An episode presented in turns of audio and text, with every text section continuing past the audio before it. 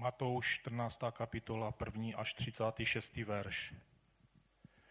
V tom čase uslyšel Herodes čtvrták pověst o Ježíšovi. I řekl služebníkům svým, to je Jan Křtitel. Oňť je vstal z mrtvých a protož se divové dějí skrze něho. Nebo Jav Herodes Jana svázal jej byl a dal do žaláře pro Herodiadu manželku Filipa bratra svého. Nebo byl řekl jemu Jan, nesluší tobě mítí a chtěl zabití jej, bál se lidu, nebo za proroka jej měli. Když pak slaven byl den narození Herodesova, tancovala dcera Herodiády uprostřed i zalíbila se Herodesovi. Pročež s přísahou zaslíbil jí dáti, zač by ho jen požádala. A ona, Jísuci prvé navedena od mateře své, řekla, dej mi zde na míse hlavu Jana Křtitele. I zarmoutil se král, ale pro přísahu a pro ty, kteří spolu s ním stolili, rozkázal dáti. A poslav kata stěl Jana v žaláři. I přinesena jest hlava jeho na mise a dána té děvečce. I nesla mateři své. A přišetše učedníci jeho vzali tělo a pochovali je a šetše pověděli Ježíšovi. To uslyšev Ježíš, plavil se odtud na lodičce na místo pusté soukromí, což vše zástupové, šli za ním pěšky z měst. A vyšed Ježíš, uzřel zástup mnohý. I slítovalo mu se jich a uzdravoval nemocné jejich. A když bylo k večerou, přistoupili k němu učedníci jeho řkouce. Pusté je místo toto a čas již pominul. Propust zástupy, ať jdouce do městeček nakoupí sobě pokrmu. Ježíš pak řekl jim, není jim potřebí odcházeti, dejte vy jim jístí. A oni řkou jemu, nemáme zde než pět chlebů a dvě rybě. On pak dí jim, přineste mi je sem. A rozkázav zástupu posaditi se na trávě a vzav těch pět chlebů a dvě rybě, vzhled v nebe, požehnal a lámaje, dával učedníkům ty chleby a učedníci zástupům. I jedli všichni a nasycení jsou. I sebrali, což bylo drobtů dvanácté košů plných. Těch pak, kteříž jedli, bylo okolo pěti tisíců mužů, kromě žen a dětí. A i hned přinutil Ježíš učedníky své, aby vstoupili na lodí a předešli jej na druhou stranu, dokud by nepropustil zástupů. A propustiv zástupy, vstoupil na horu soukromí, aby se modlil. A když byl večer, sám byl tam. Lodí pak již byla uprostřed moře, zmítající se vlnami, nebo byl vítr odporný. Při čtvrtém pak bdění nočním bral se k ním Ježíš jída po moři. A vidouce její učedlníci po moři jdoucího zlekali se řkouce, obluda jest a strachem křičeli. Ale i hned Ježíš promluvil k ním říká, doufejtež, já jsem, nebojte se. I odpověděv jemu Petr řekl, pane, jestliže jsi ty, rozkaž mi k sobě přijít po vodě. On pak řekl, pojď. A vystoupiv Petr z lodí, šel po vodě, aby přišel k Ježíšovi. Ale vida vítr tuhý, bál se. A počav tonoutí skřikl šká, pane, pomoz mi. A i hned Ježíš vztáh ruku, ujal jej a řekl jemu, o malé víry, pročež spochyboval? Jakž oni stoupili na lodí, utěšil se vítr. Ti pak, kteříž na lodí byli, přistoupivše, klaněli se jemu škouce. Jistě syn boží si. A přeplavivše se, přišli do země Genezarecké. A poznavše jej muži místa toho, rozeslali po vší té krajině v úkol a zhromáždili k němu všecky neduživé a prosili ho, aby se aspoň podolka roucha jeho dotkli a kteří školy dotkli se, uzdravení jsou. Můžete se postavit modlitbě.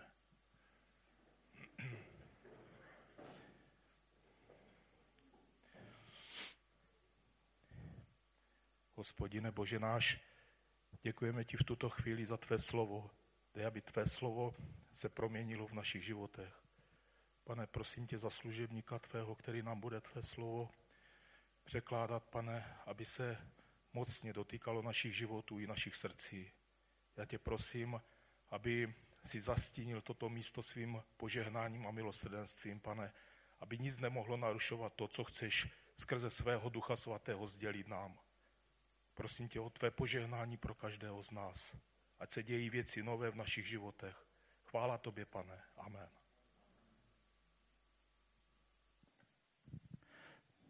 Takže jsme slyšeli text z Evangelia Matouše ze 14. kapitoly podle posledního vydání těsně před bělohorskou dobou z roku 1613. Na tom monitoru jsme měli trošku odlišnou verzi a e, tak se vám za to omlouvám, ale to, co bratr Honza četl, to byla ta poslední verze z roku 1613. A četli jsme biblický text, který věřím, že doufám, že jsme mu rozuměli. Pokud ne, tak doufám, že si ho, že máte své Bible a že se do něho budete dívat a že, že si ho ještě třeba i doma přečtete v nějakém překladu, na který jste víc zvyklí. Ale četli jsme vlastně tři příběhy, které v té kapitole jsou napsány Matoušem. První příběh, který píše, tak mluví o tom, že se Herodes začal zajímat o Ježíše. A začal se zajímat, kým on vlastně je. A Ježíš, když to uslyšel, tak odešel na pusté místo.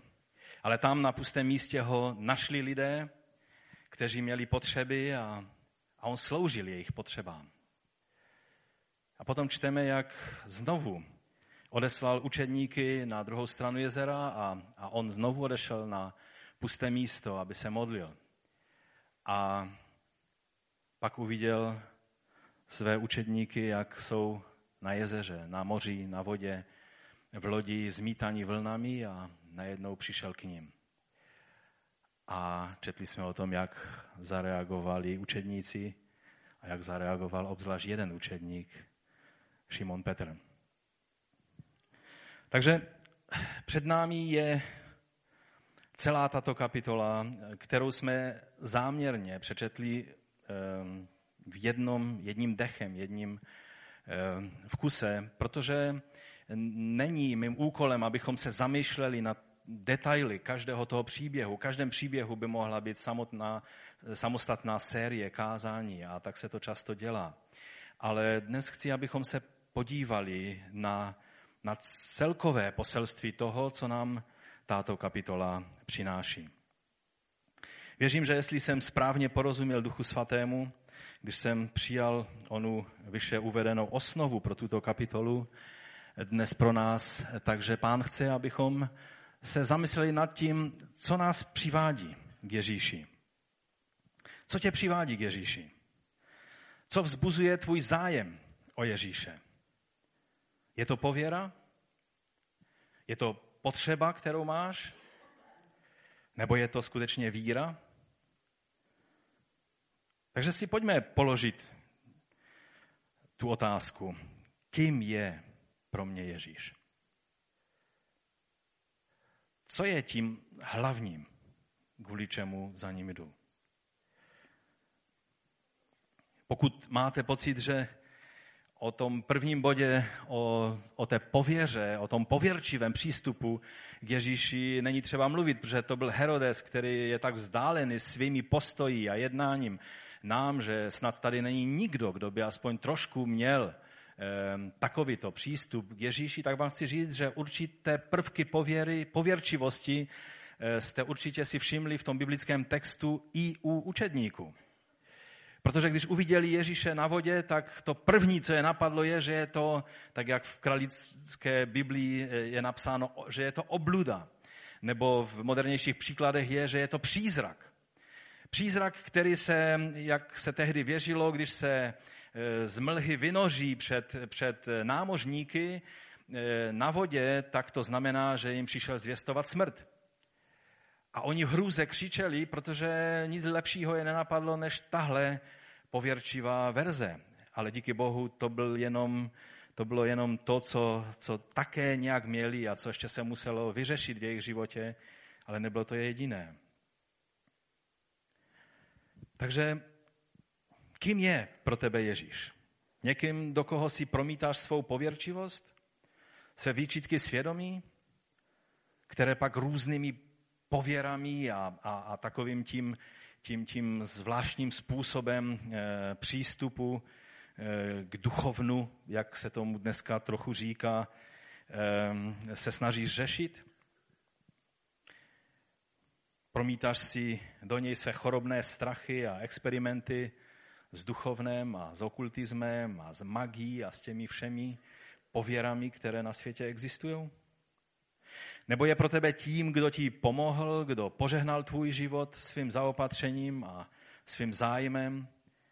A tak za ním jdeš kvůli tomu, že očekáváš, že bude i nadále řešit všechny tvé potřeby a bude ti tu nebeskou manu ti stále dávat a zaopatřovat tvůj život. A tím se stává pro tebe zdrojem velice praktické, konkrétní e, pomoci a za to si mu vděčný, ale neodvážíš se jít dál aby se stal skutečně jeho učedníkem. Nebo jsi ho uviděl jako pána, který má tvůj život plně ve své ruce. A to, po čem toužíš, je být mu co nejblíže. I když to znamená někdy, a doufám, že to na konci uvidíme jako výzvu, někdy to znamená vyjít ze své zóny pohodlí a bezpečí a znamená to někdy udělat něco úplně poprvé v životě, co jsme ještě nikdy neudělali. Jako vyjádření důvěry našemu pánu. Známý baptistický kazatel na celý svět, eh, Charles Spurgeon, kdo by ho neznal, že určitě jste nějaké jeho kázání alespoň četli, nebo, nebo kdo mluví anglicky, tak eh, jste se seznámili. Byl to jeden z největších kazatelů všech dob. On věřil, že když mluvil o tomto příběhu, o Petrovi, tak eh, věřil, že Petr tady byl úplně mimo tím eh, požadavkem, který řekl, dovol mi přijít k tobě. Eh, Spržen se domníval, že, že to byla velice, velice špatný, špatná touha Petra a že vlastně si kladl takovou otázku, co tím chtěl Petr dosáhnout, že chtěl jít k Ježíši po vodě. Dokonce říká, že to jeho jméno Petr, čili kámen, že, že už ho mohlo varovat před tím, aby na tu vodu nešel, protože kámen jde vždycky ke dnu a tak tež to s Petrem dopadlo. A tak nějak prostě eh, nad tím uvažoval. Ale pak sám uznává Spurgeon ve svém kázání, že Petr byl blíže pána, když se topil, než ti ostatní učedníci na loďce, nebo než když chodil po pevné zemi. A to je vidět, že i sám Spurgeon si uvědomoval, že v tom může být nějaké hlubší tajemství. Ale pojďme, pojďme po pořádku. Za prvé, podívejme se na ten první příběh, který je symbolizován Herodesem pověrčivým člověkem, který měl takový zvláštní zájem o Ježíše. Matouš začíná tuto kapitolu tím, že Herodes uslyšel eh, pověst nebo uslyšel zprávy o Ježíši. A tak si to vyložil, to je hned ten první verš. A tu, v tu dobu uslyšel zprávu o Ježíši i tetrarcha Herodes. To je Jan Křtitel, řekl svým služebníkům. Vstal z mrtvých a proto se skrze něj dějí ty zázraky. Jak a proč o něm uslyšel je vedlejší. Možná skrze svého správce, protože manželka jednoho z vysoce postavených Herodových mužů eh, byla eh, jednou ze sponzorek eh, Ježíšovy služby. Takže možná takovým způsobem.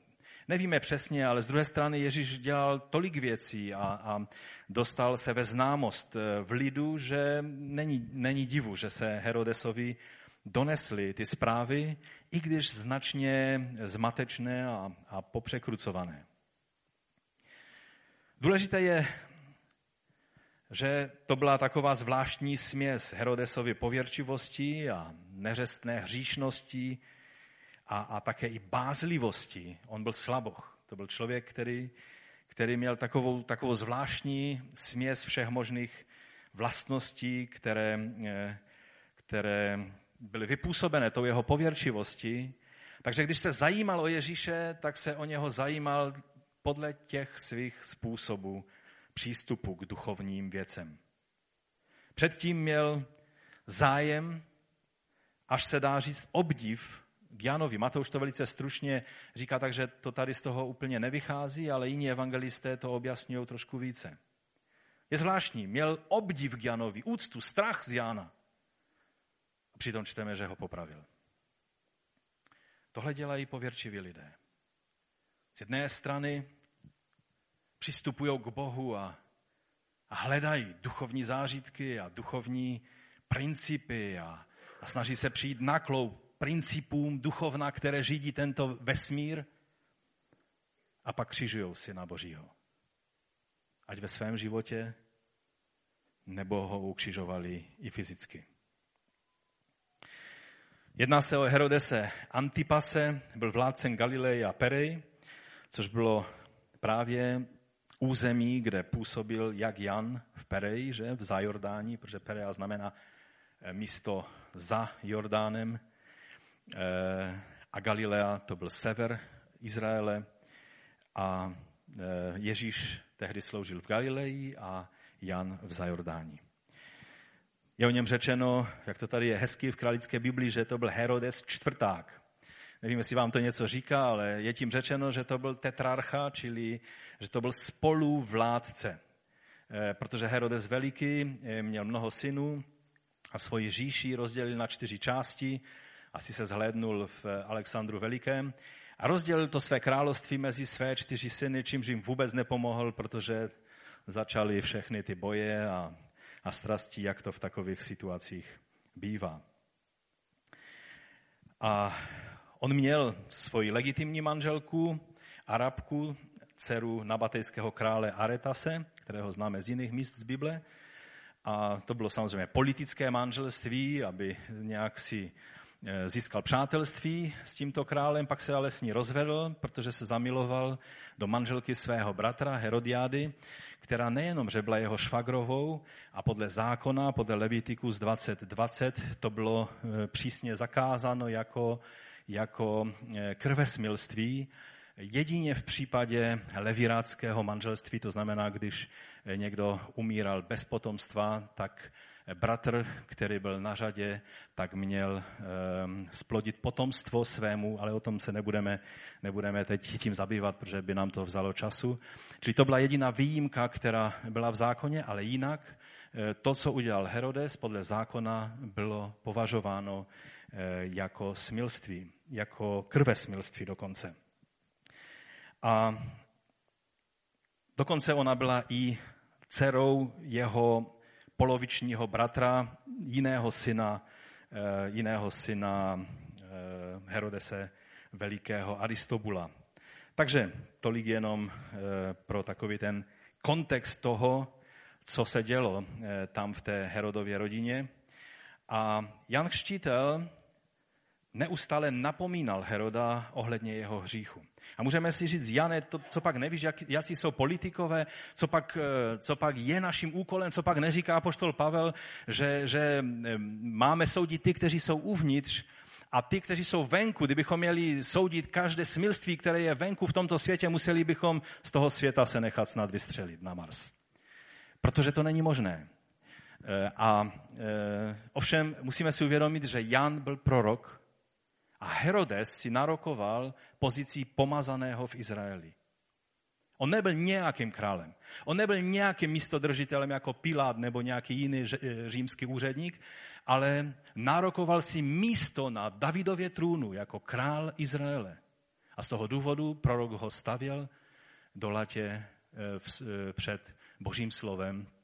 A samozřejmě Herodiáda to snášela velice špatně. Velice nám to připomíná situaci ze starého zákona krále Achaba a Jezabely. Je to velice podobná situace. Slaboch král, žena, která eh, ovšem není tak slabá, aby ty všechny nenávistí a vražedné úmysly nedovedla až do vražedného konce. A přesně podobně to bylo v situaci i tady.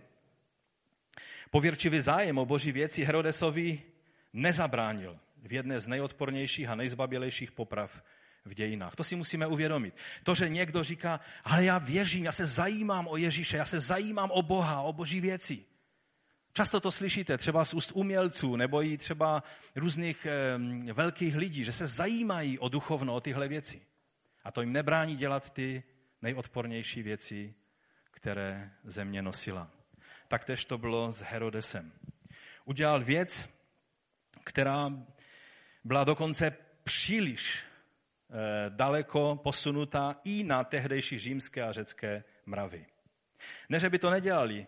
Třeba manželka Antonia, eh, která se jmenovala Fulvia, si nechala přinést hlavu filozofa Cicera a pokořila eh, Cicera tím, že probodla jazyk, který mluvil proti Antoniovi.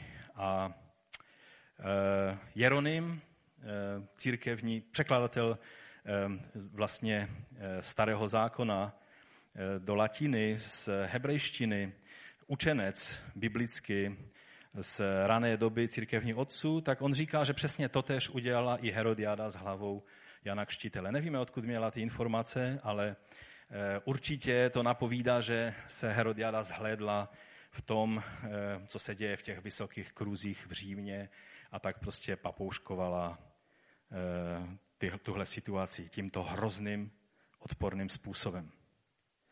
Ten příběh je smutným obrazem, kam se pověrčivý zájem o takzvané duchovno může dostat.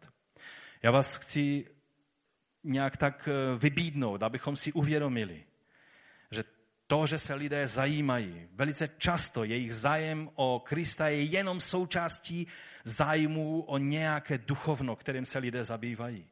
Někdy je to velice nebezpečné, protože je to klidně přivede k těm největším hříchům, které lze spáchat. Musíme si toho být vědomí. No a jelikož Herodes byl slaboch, a tak, jak se říká, že tak jako většina slabochů, Herodes se nejvíce bal toho, že si lidé o něm budou myslet, že je slaboch. Víte, slaboši se vždycky nejvíc toho bojí, že, že budou za slabochy. Tak dal svoji přísahu eh, té dívence a chtěl ukázat, že skutečně dokáže ustát tu situaci a naplní tu svoji přísahu. To byla taková směs jeho chlípnosti, jeho, jeho představ. Ta divenka, ta, eh, kterou známe z, eh, od Josefa Flavia, že se jmenovala Salome, dcera Herodiady, to bylo mezi, něco mezi 12 a 14 lety. Čili to bylo ještě dítě.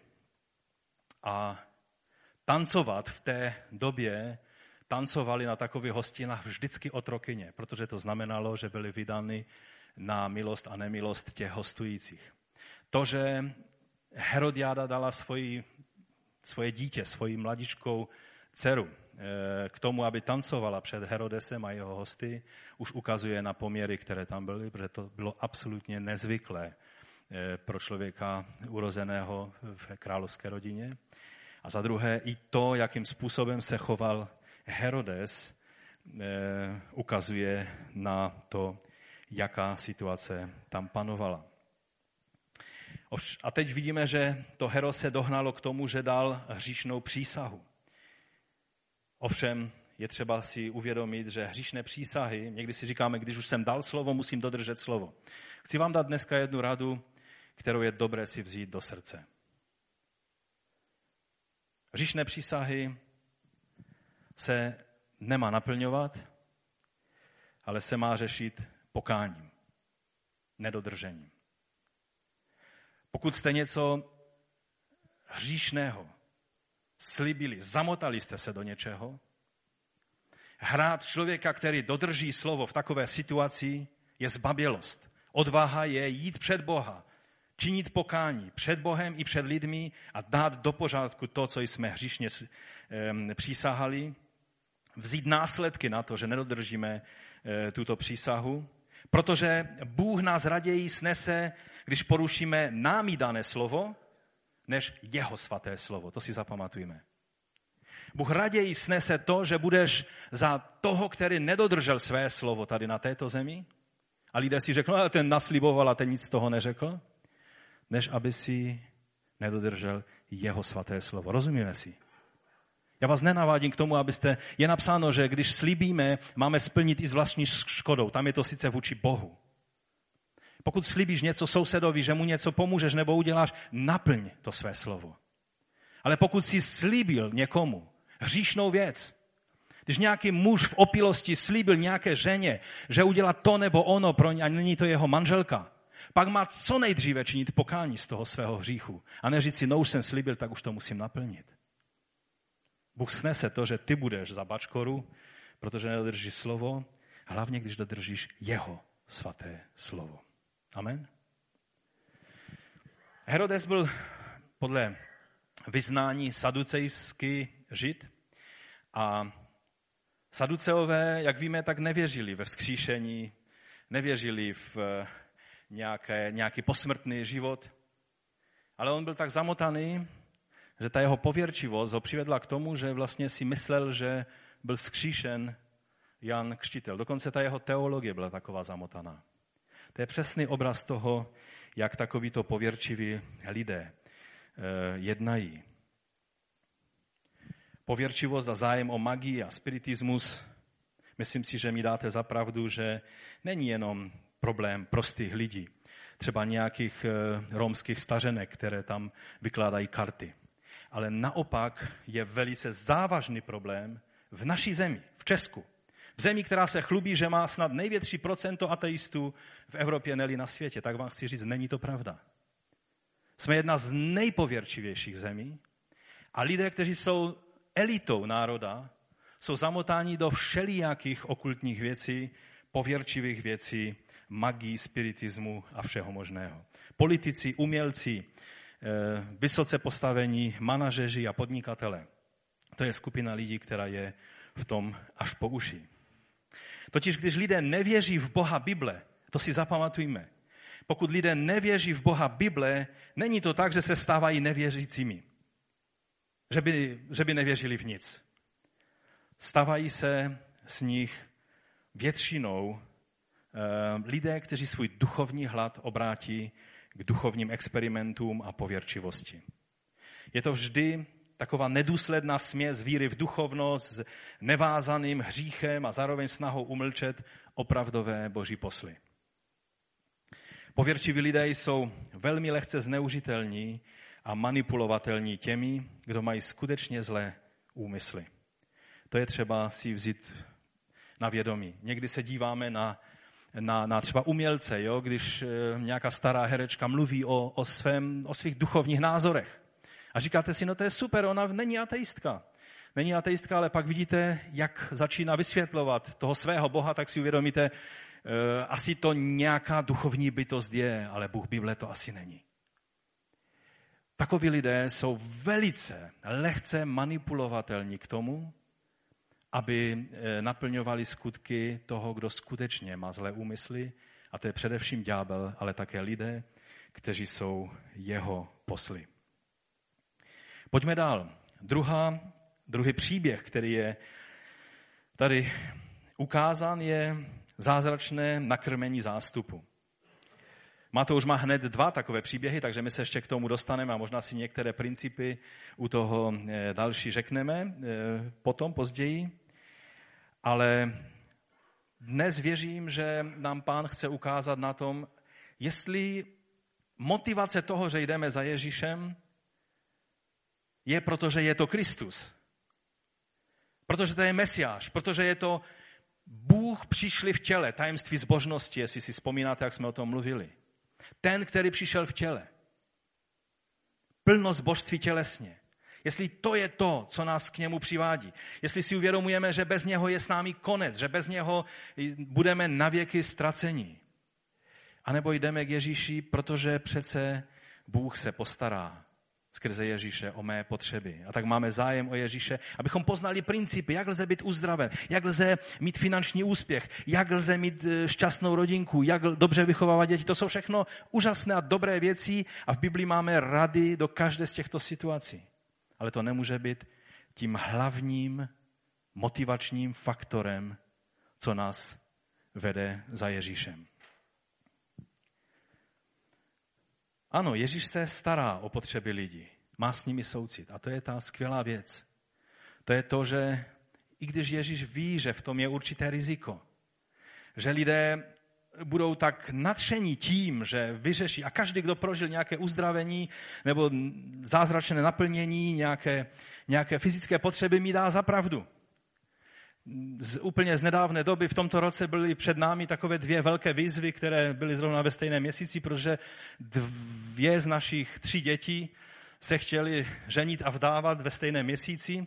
No a kdo už dělal svatbu, tak ví, že to se nedá udělat z jedné vyplaty, že? A pokud je teda nemáte pořádně, pořádně velkou. No a tak jsme si tak říkali, jak, jak budeme schopni čelit těmto výzvám, kromě toho všeho jiného, co, co v tom roce nás čeká. A teď, když je po svatbách, tak si říkáme, přežili jsme to.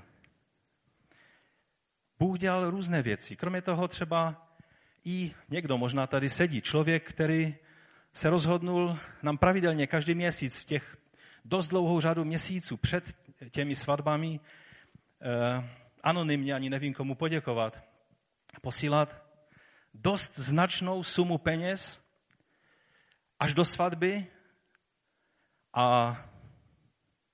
a tak nevím, jak jinak poděkovat, tak děkuji aspoň takovým způsobem. Protože z pokladníka, jedně, že bych vzal Vladka na mučení, ale to, to zase nechci, protože ho mám příliš rád. Takže tím způsobem to nepůjde.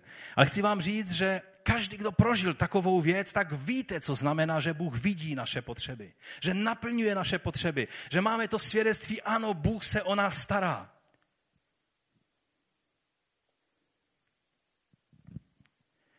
Ale pak si musíme uvědomit, jestli tahle věc se nestává tím hlavním motivačním faktorem, proč jdeme za Ježíšem. Ježíš je úžasný a, a ten 13. 14. verš říká, že když se vlastně odplavil na samotu, na pusté místo, tak ti lidé, kteří prožili, že Bůh pomáhá, že řeší problémy, že uzdravuje, že, že, že osvobozuje od, od, od závislosti a démonu, tak běželi za ním pěšky a jestli tomu správně rozumím, tak když vystoupil z loďky, uviděl veliký zástup lidí. To znamená, že Ježíš tou loďkou ani nedojel na to místo, kam směřoval, i když to vzal na zkrátku přes jezero. Ti lidé pěšky běželi a už tam byli. Tak rychle běželi za Ježíšem. A řekli bychom, haleluja, to je úžasné, že běželi za Ježíšem. Tam je napsáno o Ježíši, že když uviděl ten velký zástup lidí, byl naplněn soucitem k ním a uzdravoval jejich nemocné. Víte, nejde přijít k Ježíši s nějakou potřebou, aby v něm se nepohnul soucit. Soucit v tom originálním jazyce právě znamená to pohnutí, že se něco v nás pohne.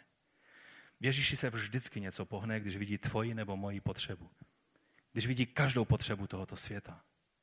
Nesmíme o něm začít pochybovat, že to, že, že stále ještě trpí eh, ten systém, jakým funguje tento svět, je to jen do dne, protože je zhovývavý a chce, aby všichni byli spaseni a nikdo nebyl zatracen. Ale až vejde ten počet lidí, kteří skutečně hledají pána a kteří mají být spaseni, tak pak přijde den, kdy bude soudit každou nepravost tohoto světa. Uviděl zástupy s jejich potřebami a věnoval se jim. I když chtěl být sám, chtěl se modlit, možná si i odpočinout, ale přesto se jim věnoval. Všimněte si od Heroda, když ho chtěl poznat a říkal si, hm, to je zajímavé, možná to je skříšený Jan Křtitel, možná budu moci odčinit eh, to, co jsem udělal, že jsem vlastně proroka Božího zabil. A takhle chtěl experimentovat s Ježíšem. Co udělal Ježíš? Utekl, co nejdál mohl. S tím člověkem nechtěl mít nic společného. Ale tady lidé běží k Ježíši a on se o ty potřebné lidi postaral. Když jej našli, i když měli jiné plány, neodmítnul je. Když mu předložili své potřeby, naplnil je. Haleluja. Takový je Ježíš. Takového ho známe. Matouš dokonce dává do kontrastu tu děsivou, morbidní hostinu u Heroda, kdy jako poslední chod byla přinesena na, na, na podnosu hlava Jana Kštitele. Morbidnější situaci si nedokážeme představit.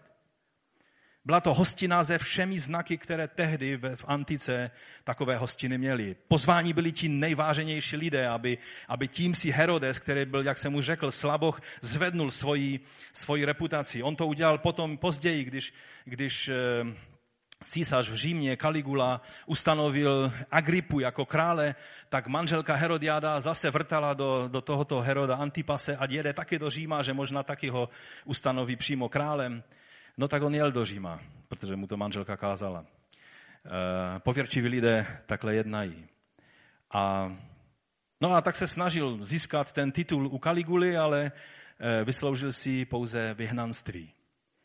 E, také v době, kdy král Aretas samozřejmě se na něho hodně nazlobil, že? protože jednal ne dost čestně s jeho dcerou, tak vytáhl v boji proti, proti Eh, Herodovi Antipasovi a velice ho pokořil. No a to bylo všechno, co, co tento člověk eh, dělal jenom proto, aby se ukázal a vlivné lidi pozýval na tu hostinu.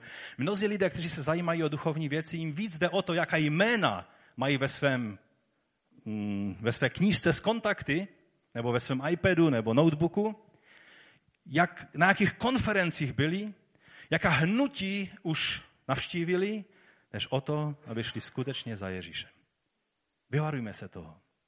Ano, jsou velikáni, kteří hlasají neohroženě Kristovo jméno po této zemi. Ale v tom to není. Pověrčiví lidé běží za těmito věcmi. Lidé víry jdou za Ježíšem. A Matouš nám dává do kontrastu tuto děsivou hostinu u Heroda s onou nádhernou hostinou na polích Galileje. Já nevím, jestli si představujete pět tisíc mužů, Dalších pět tisíc žen, protože to tak většinou bývá, že žen je vždycky minimálně tolik, kolik mužů na takových zhromážděních, spíše, spíš více. No a děti, podle toho, kolik ty rodiny měly děti, tak tam muselo být aspoň, aspoň 15 tisíc lidí. A ty si představte takové množství lidí, že, že Ježíš nechal usadit na tu trávu. Některý z evangelistů říká, že byla zelená tráva, to znamená, že to bylo období dešťů. A a všichni se najedli. Z těch pár chlebů a pár rybek. Svačiny, vlastně z, jiné evangel, z jiného evangelia víme, že to byla svačinka jednoho chlapce. Všichni se najedli. Bylo to v skutku mesianské, mesianská hostina.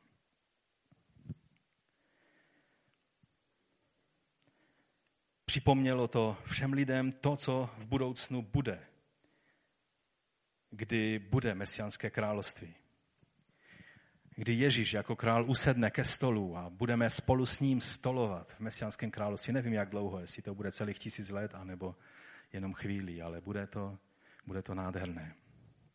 Byla to hostina z úplně jiné strany toho spektra. Je zde radost, je zde Boží slovo, které hlásá Ježíš.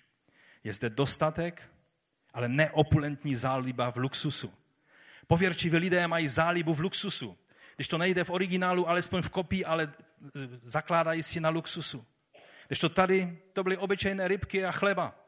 Obyčejné jídlo, takové, které v Galileji, když bylo třeba jíst to, co vyrostlo na polínu, tak to byl chleb a ulovená rybička z jezera. Tohle měli na té hostině. Ale byl dostatek, že dokonce se sbírali 12 košů podle 12 plemen, eh, teda kmenů eh, Izraele, podle 12 učedníků, aby si uvědomili, že je hojnost, ale tou hojností Ježíš je nechal pozbírat ty zbytky, protože on chtěl, aby si uvědomili, že v Mesiáši je hojnost. Ale ne hojnost k tomu, abychom tím plitvali, ale měli se sbírat všechny ty zbytky a použili se. Ale já nechci detailně zacházet do těch principů, jenom chci ukázat, že tohle byla hostina, které byly součástí tito, tito lidé. A Ježíš dává učedníkům pořádně poznat jejich omezení a, a potřebu se spolehnout na něho. On, eh, když oni říkají, no musíme rozpustit lidi, protože co budeme s těma lidma dělat, kde, kde oni se nají, tak Ježíš jim říká, nemusí odcházet, 16. verš. Vy jim dejte najíst. Já tam byt, tak se mi asi nohy podlomí a hned spadnu, protože uvědomit si 15 000 lidí a Ježíš mi řekne, vy, vy, kacečko, se o ně postarejte, dejte jim najíst. My tady máme 80 lidí na konferenci, což bude za pár týdnů. A zapomněl jsem v oznámení oznámit, že bychom eh, vás prosili, abyste nám pomohli s tou konferencí, kdo byste se chtěli zapojit, eh, třeba i tím, že ubytujete někoho doma, nebo, nebo pomůžete v kuchyni s přípravou obědu, večeři a tak dále. To teď tady vsunu takovou ještě takové oznámení, na které jsem trošku zapomněl. Ještě se k tomu vrátíme v příštích týdnech. Tak, eh, když bych si uvědomil, že, že Ježíš chce, abychom s tím ničím vlastně, co, co máme, abychom nám nakrmili ty zástupy, tak bych byl asi první, který bych skepticky řekl absolutně nemožné. Pojďme rychle nějak to vyřešit, rozpustíme ty lidi, pošleme je do, do tam někdo navrhnu, pošleme je do vesníček, do měst, ať se nakoupí, ať se postarají o sebe. A Ježíš říká, ne, ne, ne, nemusí se rozcházet, vy, vy jim dejte jíst. Pane, nic tu nemáme, říkají 17. verš. Jen pět chlebů a dvě ryby. To si každý z nás řekneme, kromě těch, kteří se silně eh, odchuzují nebo mají nějakou dietu, že? Si řekneme, to s ním sám, že? Že to není takový pořádný pstruh, jakého dostanete tady někde v restauraci. To je taková rybička, že se dvakrát zakousnete a, a není pak pořádně do čeho. A ty chleby to taky nejsou kilové pochníky chleba, jo? to jsou takové placky. To je jenom, abychom si rozuměli. A, a Ježíš používá své učedníky, skrze které naplňuje potřeby těchto lidí.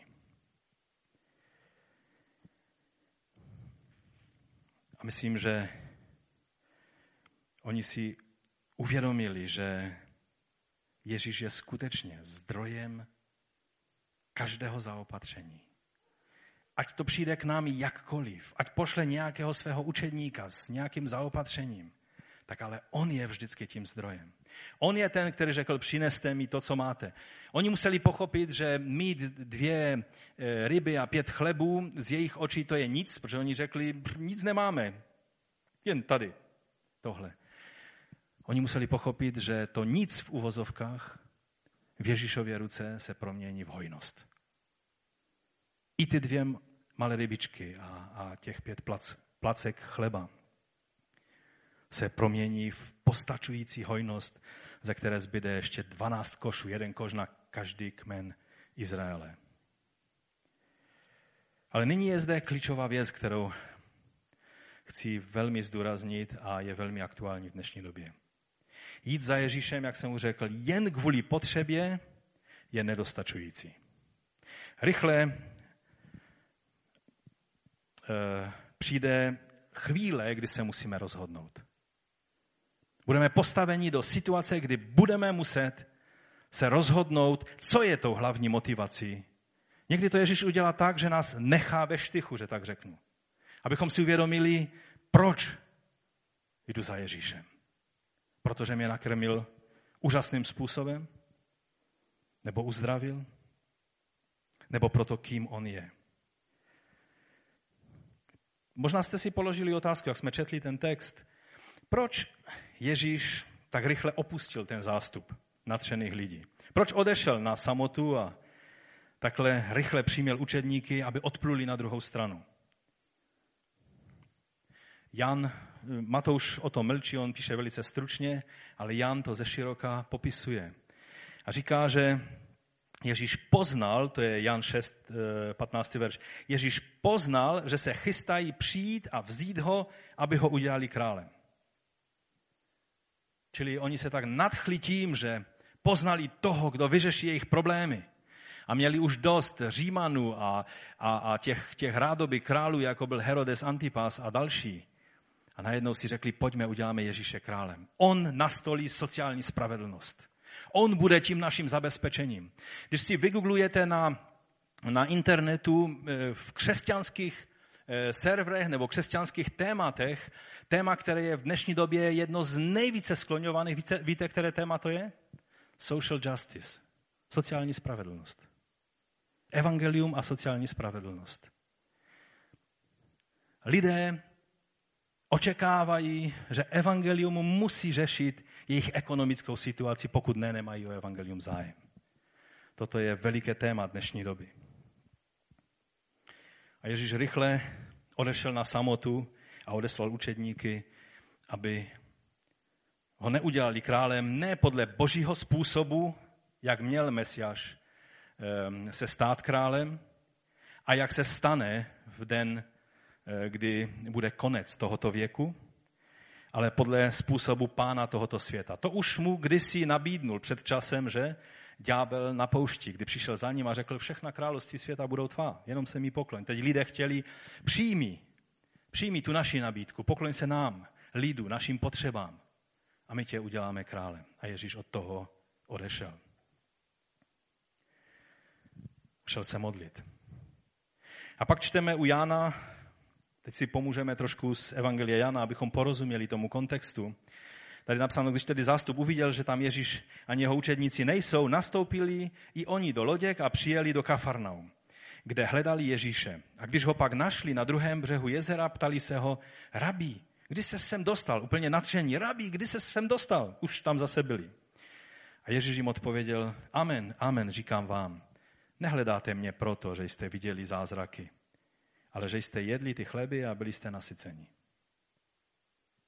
Zvláštní způsob, jak Ježíš na rovinu mluví to, co viděl v těchto lidech. Neusilujte o pomíjející pokrm, ale o pokrm, který zůstává k věčnému životu, který vám dá syn člověka. Na něj totiž Bůh Otec vtiskl svou pečeť. A oni se ptají, no co máme dělat, abychom konali boží skutky, zeptali se ho. A Ježíš jim odpověděl, a teď poslouchejme pozorně. Ježíš jim odpověděl, toto je ten boží skutek, abyste věřili v toho, kterého on poslal. A poslouchejte, jak oni na to odpověděli. Jako to bylo, to bylo, to je svatyně svatých evangelia. Abyste věřili v toho, kterého on poslal. A oni říkají, a jaký zázrak uděláš? Jaký zázrak uděláš, abychom ho viděli a uvěřili ti? Před pár dny se najedlo 15 tisíc z pěti chlebů a dvou rybek. Jaký zázrak uděláš, abychom viděli a uvěřili ti? Zeptali se ho. Co děláš? Naši otcové jedli na poušti manu, jak je psáno. Dali míst chleb z nebe. Ježíš jim odpověděl, amen, amen, říkám vám. Ten chleb z nebe vám nedal Mojžíš. Můj otec vám dá ten pravý chleb z nebe. Boží chleb je ten, který se stupuje z nebe a dává život světu. Pane, dávej nám ten chleb vždycky. Mysleli na ten chleb, na který myslel Ježíš? Pane, dávej nám ten chleb vždycky, řekli mu. Ježíš jim odpověděl, já jsem chleb života. No, my jsme mysleli trošku ten jiný chleb, ten, který nám nedávno dal. Kdo přichází ke mně, nebude nikdy hladovět. Kdo věří ve mě, nebude nikdy říznit.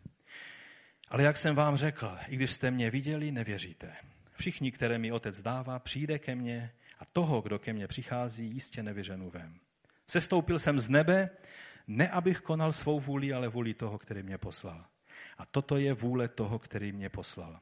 Abych nikoho z těch, které mi dal, nestratil, ale vzkřísil je v poslední den. Neboť toto je vůle mého Otce, který mě poslal aby každý, kdo vidí syna a věří v něho, měl věčný život. To je to, oč jde. Ano, Ježíš naplňuje naše potřeby. Ale to, po čem touží jeho srdce, je, abychom si uvědomili, že ten, tím skutečným chlebem je on. I když bychom už více nedostali krajíc chleba na této zemi, když budeme mít jeho, je to to, co potřebujeme. A Židé pak na něj reptali, že řekl, já jsem ten chléb, který se stoupil z nebe. A říkali, není to snad ten Ježíš, syn Josefův? Najednou už ty plány s králem a tak dále byly trošku změněné. Víte, ta popularita u lidí, na to moc nedávejte. Jednou, jednou vás chválí, po, druze, po druhé vás budou třeba fackovat jako Ježíše. Není to snad ten Ježíš, syn Josefův, jeho otce i matku známe. Jak tedy může říkat, sestoupil jsem z nebe? No a potom v 58. Eh, verši říká Ježíš, toto je ten chléb, který se stoupil z nebe. Ne jako když otcové jedli manu a zemřeli. Kdo jí tento chléb, bude žít na věky. Toto vše řekl, když učil v synagoze v Kafarnaum.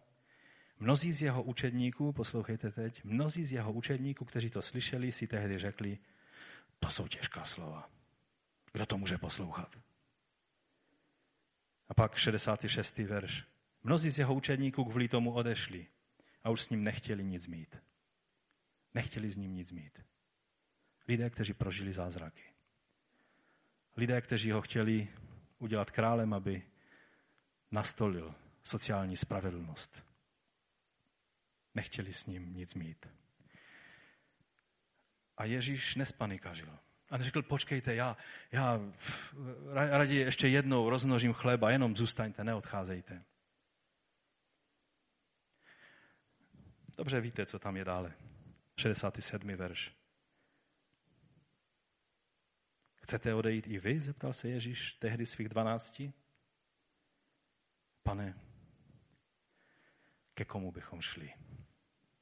Odpověděl mu Šimon Petr. Ty máš slova života věčného.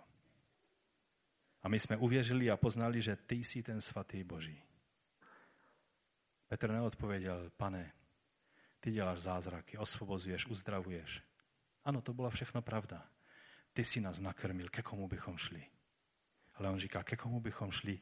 Ty máš slova věčného života. Bratři a sestry, přijde čas a už je tady, kdy tyhle věci nebudou hlásany z křesťanských kazatelen. Kdy tyhle věci budou stále více a více zaměňovány za, za rady, jak být úspěšný, jak, být, jak, jak, jak mít všechno tak, jak má být. Budou, bude, bude e, kázan křesťanský život s křesťanskou morálkou bez Krista. A já vám chci říct, to, co je tím skutečným chlebem, který potřebujeme jíst. Ty máš slovo věčného života. Ježíš nezastavil ty lidi, kteří zřejmě to všechno špatně pochopili. Protože on věděl, že ti lidé sice byli požehnáni touhou po Bohu, ale neměli v plánu se stát skutečnými učedníky. Takže jít za Ježíšem ve svých potřebách je v pořádku, ale on nás nikdy neodmítne, ale nesmí se to stát naší motivací, proč jsme jeho učedníky. Protože abychom byli jeho učedníky, musíme být ochotní se vzdát všeho, co nám stojí v cestě. No a teď přicházíme k tomu třetímu obrazu, ke kterému se určitě ještě vrátíme někdy z příštích neděl. Třetí obraz je postoj víry. Ten příběh o učednících na vodě a jak Ježíš se k ním přiblížil, zaznamenávají i jiní ehm, evangelisté, ale pouze Matouš má tu zvláštní, ten zvláštní, tu zvláštní situaci s Petrem, který vystupuje na pozvání Ježíšovo z lodí a jde po vodě. Asi to je tím, že Matouš jako jeden z těch učedníků tam na té loďce seděl a dobře si pamatoval, jak mu Petr tehdy připadal praštěný. Jak mu připadal ujety. Petře, co to děláš, když se utopíš? Tak jako spržen. Už tvoje jméno by tě mělo upozornit, že půjdeš ke dnu jako kámen. Teď jsi Petros. Ne, tvoje jméno není loďka, nebo delfín, nebo, nebo já nevím co. Prostě kámen a taky ke dnu půjdeš. Věřím, že Matouš záměrně zde zdůraznil tenhle příběh, protože pro něho toto je vrcholem této kapitoly, tohoto úseku eh, jeho evangelia. Všimněte si, od pověrčivého Heroda Ježíš utíká a ignoruje ho. Lidmi v potřebách se Ježíš sice nechá najít, naplní jejich potřeby, protože jeho srdce je srdce soucitu. Bůh je láska. Ale učedníky, kteří jej následují v poslušnosti na dobré i zlé, nechali se odeslat. Ono, oni jako rybáři věděli, že se blíží bouře. Já si myslím, i když bouře přichází velice překvapivě v Galilejském, na Galilejském jezeře, protože to je takový koridor, jak, jak na, na, na prostě pořádný průvan, takže když přijde vítr, tak tam najednou je obrovská, obrovská bouře, obrovský vítr a dělá, dělá to s tím jezerem pak veliké, velice překvapivé věci. Ale oni, protože Ježíš je poslal, tak oni jeli na druhou stranu jezera. A vidíme, že protože učedníci, i když byli zmatení a ustrašení, ale byli poslušní, tak oni nemuseli vyhledávat Ježíše. Ježíš vyhledal je. Od Herodese Ježíš odešel. Lidi v potřebách nechal k sobě přicházet. Ale kde Ježíš vidí víru, on sám jde a vyhledá takového člověka. Rozumíme tomu rozdílu? si chceme být? Chceme být ti, kteří vždycky pohnou Ježíšovo srdce svýma potřebama a pak zase si jdou dělat své věci. A když Ježíš příliš mluví o těch věcech posledních, o soudu, o, o těch všech věcech, tak raději jdou pryč, protože to není zajímavé evangelium? A nebo budeme těmi, kteří na dobré i na zlé ví, že není jiné cesty. Ke komu jinému bychom šli, říká Petr. Ty máš slovo života věčného. Ježíš k ním přichází. Ježíš hledá ty, co mu věří. Ne, že by nebyli vyděšení, i v nich byly ještě prvky pověrčivosti, jak jsem mu řekl na začátku. Křičeli, vyděsili se, když uviděli Ježíše. No kdo by čekal, že najednou k vám někdo přijde? A pokud jste byli na bouři, na moři, to, to není to příjemné pohupování na lehátku v Chorvatsku, když jste na dovolené. V noci to moře je černé, nevidíte nic. A ty vlny vypadají tak, že v nich nepřežije nikdo. Opravdu rozbouřené moře není vůbec přivětivá adrenalinová zkušenost. Ale je to jednoduše hrozba zkázy. A najednou k ním přichází Ježíš. A oni ho v tom všem nepoznávají jako Ježíše. A první, co je napadne, byla pověrčivá představa. To je běžná lidská reakce. Je dobré, že se u toho nezastavili.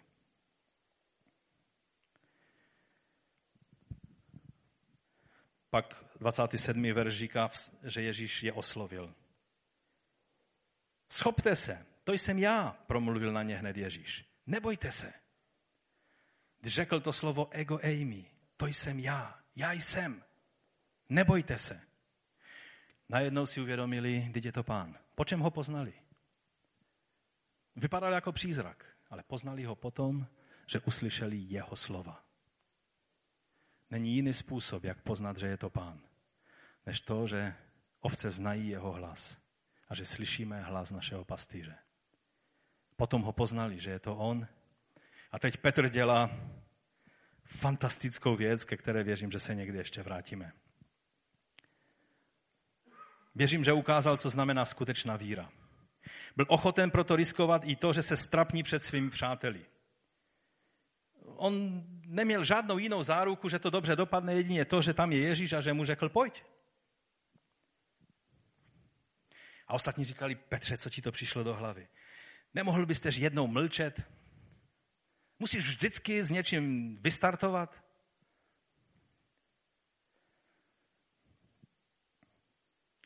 Je úžasné, jak Bůh si používá někdy i takové ty zvláštní vlastnosti temperamentu svých učedníků. Jiní učedníci, Matouš možná počítal, kolik ho stála pojistka, aby to přežil tam na té lodi. Petr říká, jestli jsi to ty, pane, chci být u tebe. Co to děláš, Petře? To je Ježíš. Já chci být s ním. Jestli jsi to ty, Petr říká, přikaž. On věděl, že potřebuje pořádný rozkaz, aby se odhodlal jít. Ať k tobě přijdu po vodě. A Ježíš řekl, pojď. A Petr vystoupil z lodi a kračil po vodě, aby přišel k Ježíši. Pak se ovšem začal dívat na okolnosti. Už se vám stalo, že jste měli srdce plné víry a zpívali jste si je dokonáno a tak a, a pak jste se podívali kolem sebe na okolnosti? A nebo na jiné křesťany, co dělají? A vaše srdce šlo pod vodu?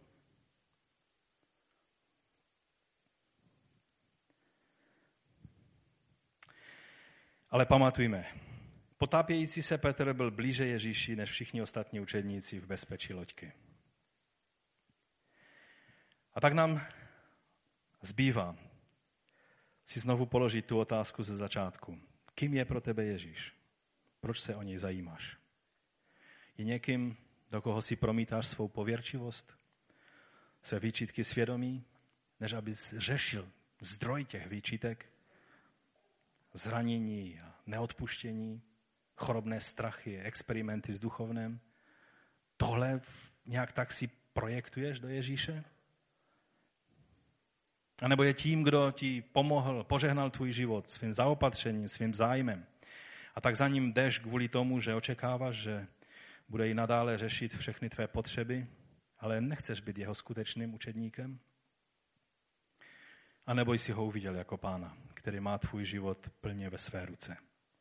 A proto jsi mu uvěřil a to, po čem toužíš, je být mu co nejblíže.